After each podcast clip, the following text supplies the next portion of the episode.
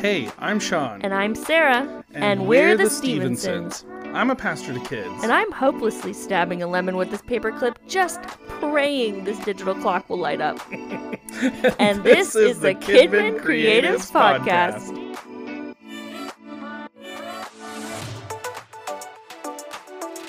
Okay, so I think before we go any further, Sarah, we need to hear about this paperclip and the lemon. Oh my goodness. I mean, it's a real story. It's a real story of an experiment gone wrong, which we will have the highlights edition later in this episode. So here's the thing, Sarah. Today is actually a very special day. Oh, is that because it's my birthday month? No, something really exciting is happening today. Oh, wow, rude. I mean, your birthday month is very important, and besides this being the month that you were born, today is the day that Brock Eastman's Faith and Science with Dr. Fizzlebop is launching. Woohoo! If you haven't listened to our interview from last episode, you should pause this one, go back, and listen to our conversation where we interviewed author Brock Eastman, who has an alter ego, also known as Dr. Fizzlebop, who has a brand new book put out today from Tyndale, and this book goes through tons of science experiments, and we are going to talk about that book in a little bit. But today on the podcast, we wanted to talk about science in children's ministry. Why even use science in children's ministry? That is a great question, Sean, which we will get into. But first, since we are on the topic of science, what are some of your top science experiments that have gone horribly wrong? Oh, gone wrong? Oh. I mean, you can talk about successful ones, too. We've had successful ones. That might actually be helpful to our listeners. Not only bad science experiments. Learn from us. I'm sure the ones that went wrong are probably the funnier ones to tell about. So, I mean, there was the time we did an experiment about air, and the experiment called for every child to have a funnel. So First of all, I went and found like every funnel there was to buy at Dollar Tree. Probably multiple Dollar Trees. Yes, I think so. Let's be real. The Dollar Tree workers now know that I'm a children's pastor, and so they stopped asking questions. But I had to buy all these funnels, and so we also had ping pong balls. And so the kids were talking about air and how air can lift things up. And we were talking about the passage about we'll soar on wings, we'll soar like eagles, you know, in Isaiah there. On wings like eagles. On wings like eagles. Yes, that is it. We were talking about that passage from Isaiah. And so what the kids were going to do is they were going to blow on the bottom of the funnel with the ping pong ball in the top. So the ping pong ball would kind of be like floating in the air, quote unquote. However, what sounded like a very nice experiment where we were going to have these ping pong balls floating off of these funnels instead turned into spit wars. Oh no! And there was just nasty. There was spit everywhere, and it was disgusting. And so I said, okay, that's enough of that experiment. So let's go ahead and not keep blowing into those funnels at all. I think we all learned a good lesson. The other experiment that went horribly wrong was most definitely the time that we decided, let's make some videos for the children. Oh my gosh. And we'll just, you know, go ahead and film soap exploding in the microwave. Only here's the problem with soap exploding in the microwave, people. If you use soap with a scent, that scent will be part of your house for the rest of your life. Forever. And I definitely... Unfortunately for us, at least a month of the pandemic. So I definitely had lavender-smelling microwaved food for a little while, and I was like, this can't be healthy at all. Let's go back to the part where you bought lavender-scented Irish Spring soap. Okay, I didn't know it was not supposed to have a scent, but now I know, and I'm passing it along to you, our listeners, so you know. Don't use scented soap if you decide to do the microwave soap experiment. Maybe also don't use your home microwave. Just tossing True. That out there. Find that nasty microwave that every church has somewhere, usually in the youth room. I mean, not calling out youth pastors or anything. Anyway, but that was a lot of fun. But Sarah, I think you have a science experiment that went wrong. Always. They always go wrong for me. I would say probably the most, at least memorable. Sorry, I can't even get out the story. It's so funny. We laugh about this all the time. So there was this one Sunday where I had the blessing of being in the kindergarten class. Now, don't get me wrong. I love kindergartners. But Sean has this habit of, like, preparing materials that are maybe a little advanced for kindergartners. And so that week in particular, he had some kind of science activity. I'm not sure what, but it involved giving each child a paper clip and bending those paper clips into different shapes. Well, at some point during the lesson time, one of the kindergartners was like, "Look, it's a useful tool." And then all of the kindergarteners were like holding up their paper clips and they were like, "Whoa, it's a tool." And then they decided to go running for the outlets to see if they could use them on the screws on the outlet covers. Anyway, needless to say, it was not safe and we shut that down very quickly. But if you can imagine a little herd of kindergartners pointing little paper clips and running for the outlets. Wasn't one of the kids trying to lock the door with a paper clip? Yes, they're trying to pick the locks and all the kinds of things because, you know, they'd made a little tool, a universal multi-tool. Anyway, it was entertaining and also dangerous. So yes. We ended that. But we quickly said, "All right, children, everyone pass your paper clip to Miss Sarah right now." Yeah, we done. So as you can tell, we do really love using science kids ministry. But the interesting thing is, for a while, there's been this really interesting narrative in our culture about faith and science being at odds with each other. Like, if you believe in one or use one, you can't believe in the other or use the other in any way. Well, and the problem here is that faith and science have never actually been against each other in history. Science on its own has never been against faith. And the idea that faith and science have always been like these two warring parties is actually a myth that was created from two different books that came out in the 1800s. Joshua M. Moritz actually lays this out in an article that he wrote for Theology and Science called The War That Never Was, Exploding the Myth of the Historical Conflict Between Christianity and Science. And so Moritz talks about these two books. One came out in 1874 and one came out in 1896.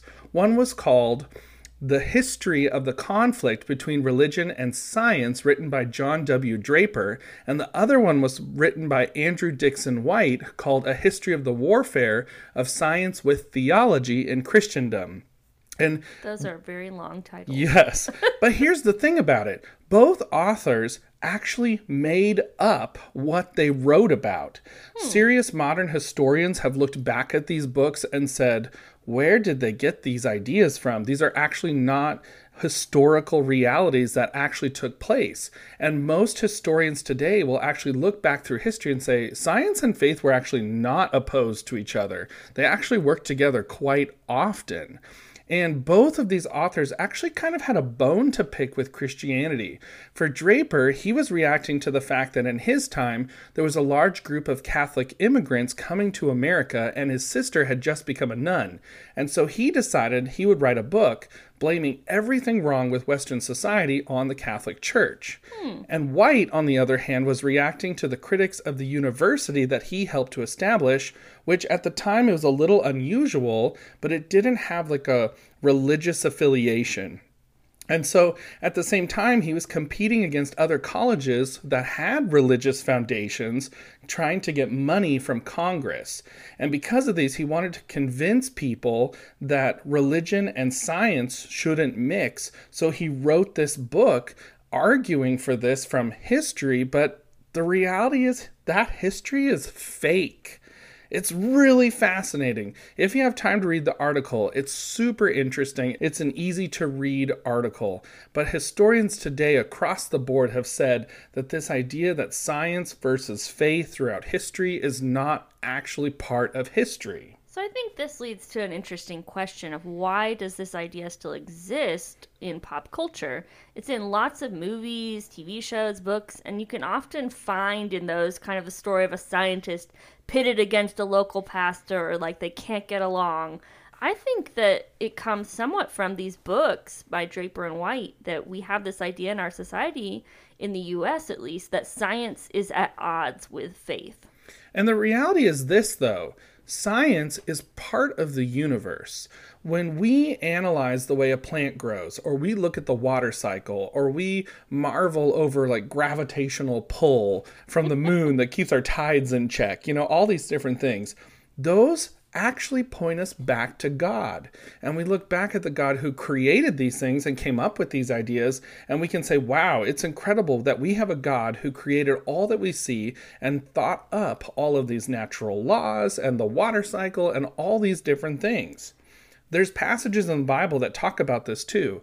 Psalm 19 tells us that the heavens are telling of the glory of God.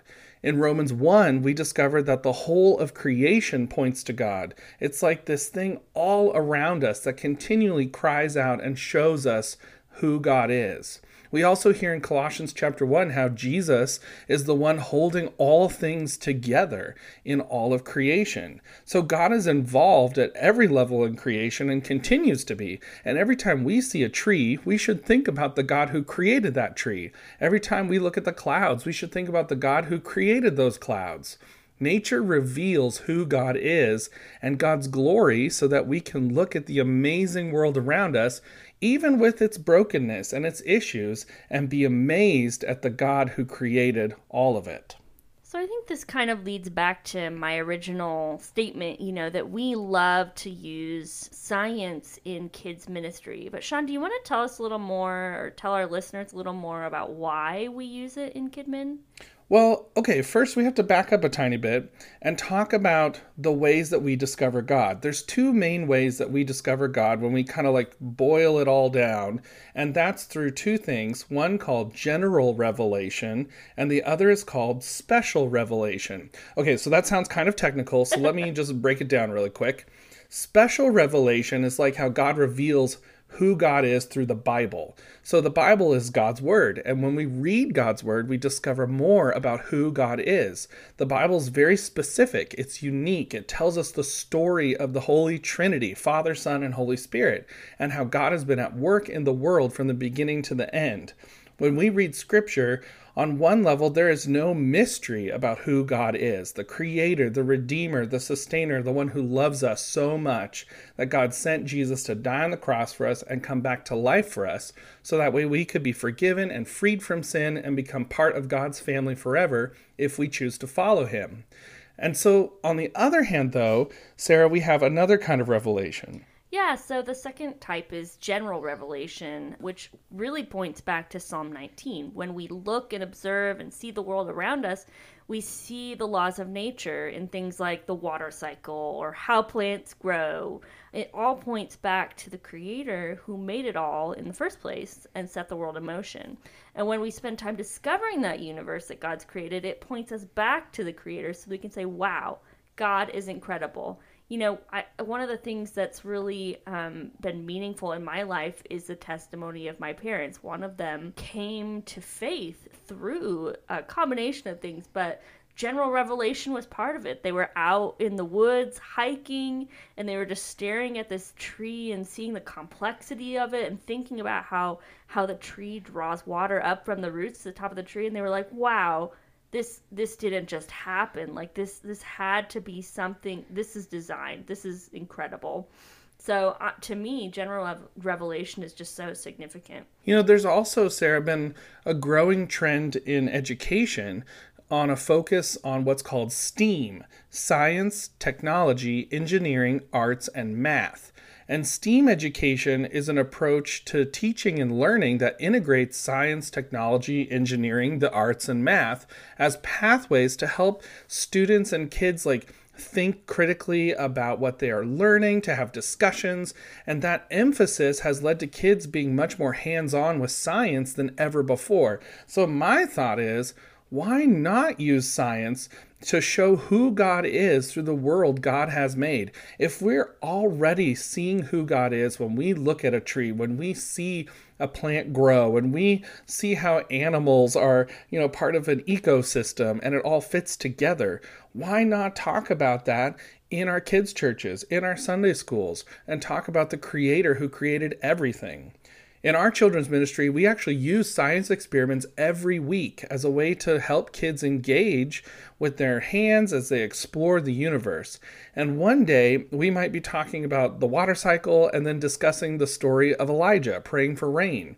Or we might another day talk about Joseph's coat of many colors and use a prism to cast rainbows on the wall of the Kidmin rooms, so kids can connect these Bible stories that they're hearing with a scientific idea or truth from the universe that God has created. And every time they see that prism of rainbow color, they think of Joseph's coat. Or every time they see it raining, they can think of Elijah praying for rain. And those stories come back to mind. Well, and I think what I love too is that it really gives kids an opportunity to think critically, and it mirrors what they're experiencing in their educational experiences too. So, when they do a science experiment, they can ask, I wonder why God did that. It just opens up lines of curiosity for them that hopefully will lead to them asking questions about God and really, engaging. So, yeah, and literally what we will be doing is, it's like helping kids think about God using nature around them, which guess who also did this all the time? Oh, someone named Jesus. That's correct. Jesus used parables about nature, pointing to plants and seeds and asking them about mountains and talking about the things that God is doing in the world by pointing to nature and using it as an example of how God works. Well, yeah, I was just thinking about how, one Sunday we took the kids down to a community garden that we had at one of our previous churches. It was a great time to talk about the parables that Jesus used in nature. So there's just so much. I hadn't even thought about that with this, thinking about science experiments, but that's really true. We're really just modeling what Jesus did. So, okay, here's a question then. So let's say you're convinced. We've convinced you. Science experiments could be really fun. Thank you for coming to our TED Talk on science experiments. So now you're thinking, okay, that's great, but where in the world do I find ideas for this? Well, there's 3 books that I use all the time, and these are the ones that I would highly recommend, and there probably are more out there. I'm sure there are, but these are 3 that I love. So the first one, this book is one of my favorites. It's called The Top 50 Science-Based Bible Lessons, and it's from Rose Publishing. And this incredible book, we actually just finished last Sunday with our the 50th lesson, and I was very sad it was over because I thought, no, we finished going through this whole curriculum book with our kids during Sunday school, and now I have to find something else to fit in this time. I sort of want to just go back to the beginning and go again, but I believe in also mixing it up every now and again, but I wanted to tell you about this book. So this book has 50 full, entire Sunday school hour type lessons that you could use in a children's ministry setting, and it's specifically geared towards grade school age. Each lesson contains a memory verse, an intro activity, or a question, like a discussion question, and then it goes through the Bible story, and then it has a game of some kind, and then it has usually 3 to 4 science experiments to try, and it also has a take-home page, or you can use it at the end of your time as kind of like a waiting for parents and grandparents to come pick up their kids activity. Every single lesson is based around a scientific theme, such as electricity or water or air, and the Bible stories are tied to that scientific theme in naturally organic ways that allow kids to explore God's Word and God's world simultaneously. And I really loved, when I looked at this book, I thought, well, are the science experiments going to be kind of a stretch? But they really aren't. They fit so well with each Bible story that's chosen. And so we've, like I said, been using this in our Sunday school hour for the past year, and it's been amazing. We're now going to, like I said, rotate off of this curriculum for a year, but we will use it again for sure. The other thing I love about this is that the material lists that it has are what I call dollar store material lists. So, like I talked about budget the funnels, every week if I needed it, I would make a trip to our local dollar store to pick up the supplies I needed, and it was always something simple to find. A few times I had to order something a little bit rare, like really strong magnets off of a place like Amazon, but for the most part, all of the materials were super easy to get, and I often reused materials that I had already purchased, like the funnels. I definitely sanitized them, do not worry. They went in deep sanitation mode. Funnels or rope or different experiments throughout the year. So everything in the book, it's fully reproducible. You can use it in your children's ministry setting, and it comes with step-by-step instructions that are easy to follow. You know, there have been times, Sarah, I've used other resources and the instructions are so convoluted, I can't figure out what to do, and so I just gave up on them. I feel like that's how it is with, like, folding. Any sort of, like, cootie catchers type, like, churchcraft, I'm just like, I just can't do this. I just cannot. Yeah, you know, the science experiments also worked. Although, I will tell you, there was one that I did not get to work, and that was user error, but I'll tell you about it in a few minutes when we get to our last section in today's podcast. All right, so book number 2 is new, Faith and Science with Dr. Fizzlebop by Brock Eastman, and available from Tyndale Publishers.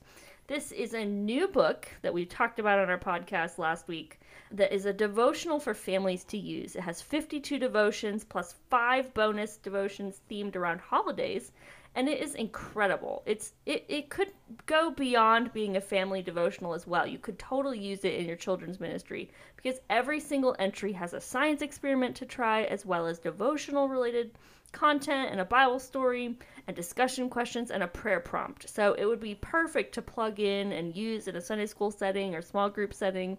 And, you know, it's great because if you're telling the story of Noah, for example, and want a fun activity, you just look in the book for the chapter on that story and then use the experiment or devotional as part of your curriculum for the week. So it's very adaptable to that setting.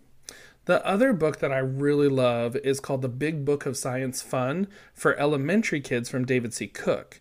And this is just another great book full of individual science experiments you can use in your children's ministry. They're more individual, just one experiment. It's not like going to fill an entire Sunday school hour or a kids' church.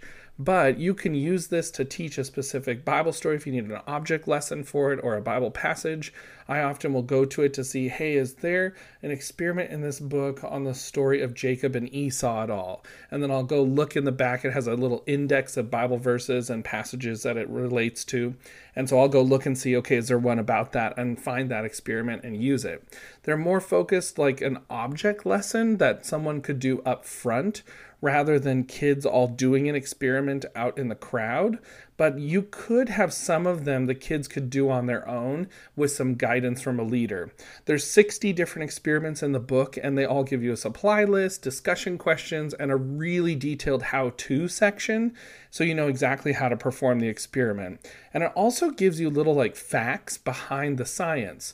So you can talk to the kids about, here's how the science works. And it's definitely a book that I would recommend having on your shelf. Okay, Sean. So I feel like we've talked a lot about why science, why to use it and integrate it into your children's ministry. And we've talked about some resources, but I think it may help our listeners to also learn how to not be like us. So maybe what are some tips for, you know, doing science experiments in kids ministry? Yes. Yeah, so we have 5 tips for you. Number 1. Plan to practice. This I cannot stress enough. You should try the science experiments ahead of time on your own. Don't just go into it without having tried it, because if you do, I guarantee you might get a little confused, or maybe something won't go the way you're hoping. And so I just say, practice it ahead of time. Sometimes you might think, oh, I can just substitute this for that and it'll work. But you might realize, oh, it doesn't actually work. I need to go find the thing that the book told me to get. So definitely practice the science experiment. You also, here's where you want to take a page from people who do magic tricks. because there's this thing when people do magic tricks, they have something called patter, and the patter is what they call the, like, what's being said while the magic trick is being done. And during your science experiment, you want to practice your patter. What are you saying? When are you talking about the different points of the science experiment that relate to the Bible story or the scripture or to who God is? Practice that ahead of time out loud as you do the experiment, so you kind of know where your hands are going, what you are saying at the same time, and you aren't lost in the middle of doing this experiment and you go quiet all of a sudden and you're focusing on the experiment and the kids are kind of looking at you like, what's happening now? So plan to practice. Yeah, the second thing is plan to prepare. So while most of the items in these experiment books, like we mentioned, we've been able to find at the dollar store or at a grocery store, sometimes you do have to order things in specially. So make sure you prepare ahead of time. Give yourself plenty of time to order the things you're going to need. Yeah, and then number 3, I would say plan for safety. Amen. If you are using chemicals at all, even if it's just something like vinegar and baking soda, which a lot of science experiments will use, you still want to make sure that you plan for safety. So what do I mean by that? Plan a safe distance. If you are doing a science experiment that's a little risky or involves anything that might be kind of messy, I would say put a safe distance between yourself and the kids, as well as make sure you wear proper safety gear that you might need, like goggles or gloves. You can find goggles and gloves online for super cheap. You can buy them in packs or get them just, single use, whatever you need, but definitely plan to be safe. If there are safety instructions in science experiments you're using, you want to read those very carefully and make sure that it's not going to be harmful to any of the people in the room. The other thing I would mention is sometimes there could be allergens used in some science experiments. So I would say you definitely want to consult with your children's ministry, the little book that you keep track of allergies and things. Just consult with it. Make sure that there's not going to be an issue of any kind with allergens, because that is something you want to definitely avoid. Yeah, so the fourth thing is plan for cleanup. And this could almost go at the beginning, like make sure that you've got a drop cloth if you're blowing stuff up. Definitely think ahead of time. So if you have an experiment that might stain things, make sure you buy a cheap tablecloth at the dollar store to put down the floor. Keep cleaning supplies handy for the spills that are inevitable. And also plan to have hand wipes for the kids if they're a part of the experiment in any way. It'll save you trips to the bathroom, let me tell you. Millions of trips to them, all lined up at the sink washing their hands. Yeah, hand wipes have saved us many times. Yes, and number 5, I would say plan to adapt. So I know this is maybe, I'm not about to say the most warm and fuzzy thing, but the truth is that your science experiments sometimes might not go the way you want. Oh, really? Or it might not work at all. So, like the lemon. The lemon. So last Sunday, we're working on this science experiment, and it was a classic. You have your lemon, you have your wire, you stick a paperclip into the lemon, you stick a copper coin. A multi-tool, you mean? A multi-tool. You stick a copper coin into the lemon, and then you connect it with the wires to a digital clock. And hopefully, if you have your 2 lemons, you have your 2 paper clips, your 2 pennies, and then you have your wires all connecting it all together, it's supposed to light up the clock. At least you hope. Well, yeah, we hope. So I was sitting there as our Sunday school teacher is teaching the lesson. I'm sitting there trying to get this science experiment ready, and it's not working. Nope. And I realize, oh, the digital clock I bought is too powerful to be powered just by 2 lemons. And I needed one that didn't use 3 batteries, but one that only needed 1 battery. Generator for those clocks. Yeah, for real. So this lemon experiment. I'm sitting there trying to do it, put it all together. And here's the thing about the lemon experiment. When you put a paperclip that is steel and a copper coin into the lemon, it causes a chemical reaction that creates electricity. And so all of a sudden, the paperclip heated up in my hand, and I was like, "Youch!" And I dropped it on the table because guess what I wasn't doing? I wasn't wearing gloves. I'm thinking about safety. So we had to adapt, and we talked about how the lemon was what it was supposed to do and what it was supposed to happen. And then we tied it into talking about why does sometimes, like when we are looking for God's help, we think we're not getting God's help. Like, why does it seem like sometimes things go wrong in life? And so we were able to turn it into a conversation that was a little bit different than what the book was telling us to talk about, but it ended up being a really great conversation. And the kids had a great time talking about when things go wrong in life. Yeah, I was thinking, I mean, if you don't end up going into a what do you do when things go wrong in life conversation, the other thing you can do is just roll with it, laugh about it, be like, you know, sometimes it doesn't work out, but here's what this would look like normally. Yep. And just explain it to them, be animated, explain it to them, and then move along. Yes, just adapt and move to the next thing. We hope this gives you the courage to use science experiments in your children's ministry. Science experiments are so visual. They help kids explore the universe God has created, and they really stick in the minds of kids. We have several experiments we've done over the last year that we put on display in our children's ministry area so kids could look back at them and remember what we discovered about God together through looking at God's world and God's word. So I hope you have some fun with some science experiments in the near future. Try it out, see how it goes, and maybe you'll find a new segment for your Sunday school or your children's ministry kids church. If you like what you've been hearing, leave us a review on your favorite podcast streaming platform. You can also find us on Instagram for set photos and more ideas at The KidMin Creatives. You can also visit us online at thekidmincreatives.com, where you'll find all of our past episodes as well as resources and freebies you can use in your KidMin today. The KidMin Creatives is a podcast hosted by Sean and Sarah Stevenson. Scripture quotations are taken from the Holy Bible, New Living Translation, copyright 1996, 2004, 2015 by Tyndale House Foundation. Used by permission of Tyndale House Publishers, Inc., Carroll Stream, Illinois, 60188. All rights reserved. Until next time, bye everybody!